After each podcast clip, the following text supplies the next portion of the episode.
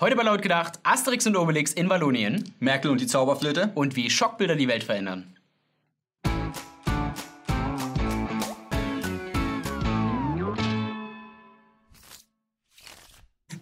Ja, Freunde, es geht um CETA. Wer nicht weiß, was es ist, das ist sowas wie TTIP, nur ein wenig anders und mit Kanada. Also ein Freihandelsabkommen, das der Wirtschaft dienen soll. Ja, ganz Europa, also alle EU-Mitgliedstaaten, hatten auch bereits schon zugestimmt und der Vertrag sollte dieses Wochenende unterzeichnet werden. Ganz Europa?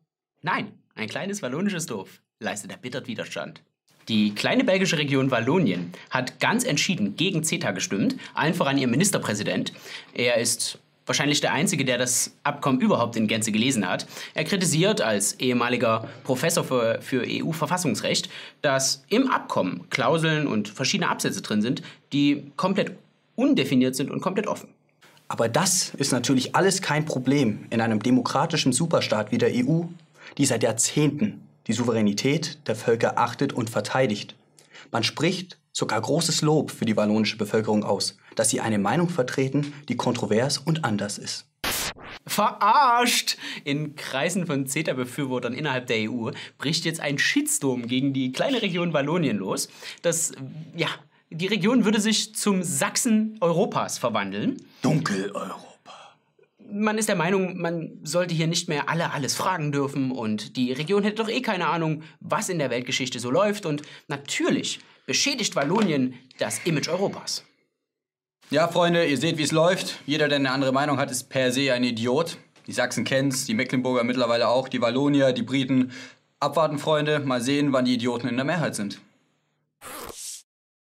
Gute Neuigkeiten für alle Pegida-Gänger. Ihr könnt das Spazieren am Montag jetzt einstellen. Das Problem mit der Islamisierung ist gelöst. Angela Merkel hat auf einem Sonderparteitag in Wittenberg dazu ermahnt, der Sorge um Islamisierung mit der Erinnerung an eigene christliche Werte zu entgegnen.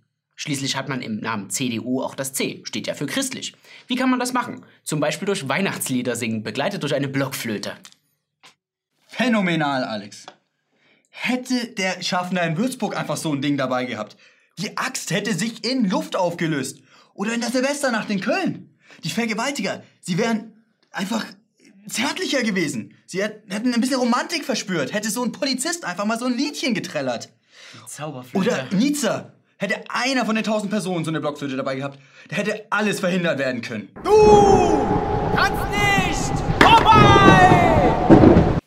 Philipp, wollen wir die Flöte jetzt ausblenden oder willst du jetzt weiter darauf rumreiten?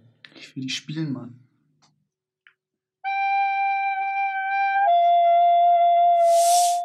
Ja, Freunde, wenn wir schon von brillanten Lösungen sprechen, kommen wir doch zur Personaldebatte bei der CDU. Und zwar, hier geht es um Sascha, Sascha Ott.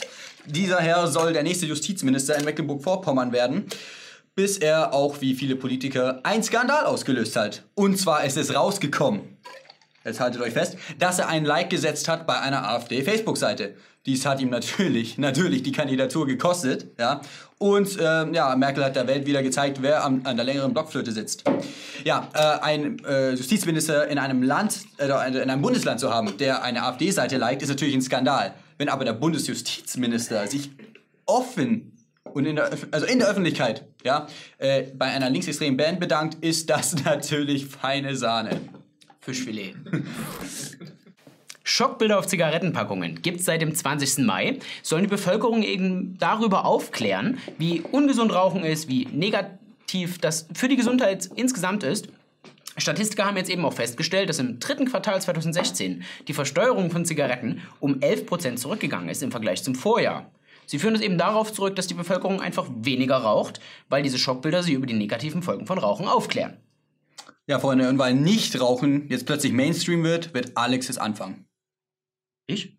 Ja, Mensch, wenn bei Zigaretten gruselige Bilder zeigen, das dazu führt, dass Leute damit aufhören, also man Ereignisse verhindert, da fallen uns von laut gedacht einige Sachen ein, wo man dieses Konzept auch anwenden könnte. Das Gesicht von Crystal Beck auf Christeltütchen. Drogensüchtig sein allein schreckt wirklich niemanden mehr ab. Aber sich zu einem Pädofreund entwickeln, das will niemand. Im hohen Alter mal eine kleine Bierplauze zu haben, ist das eine. Aber so auszusehen wie sie, das sprengt den Rahmen. Deshalb wird das Bild von ihm auf allen McDonalds-Produkten in Zukunft zu sehen sein. Viele Männer im arabischen Raum haben ein völlig falsches Bild von den Zuständen hier in Europa. Sie glauben, dass Milch und Honig fließt und ausschließlich bildhübsche Frauen oberkörperfrei auf sie warten. Eine Aufklärungskampagne mit dem Bild von Julia Schramm könnte hier einige Menschenleben retten. So, Freunde, Rauchen ist natürlich die größte Scheiße. Lasst den Mist. Don't smoke and drive. Und wir sehen uns beim nächsten Mal. Habt bis dahin abonniert und geliked und geteilt und bis dahin. Haut rein.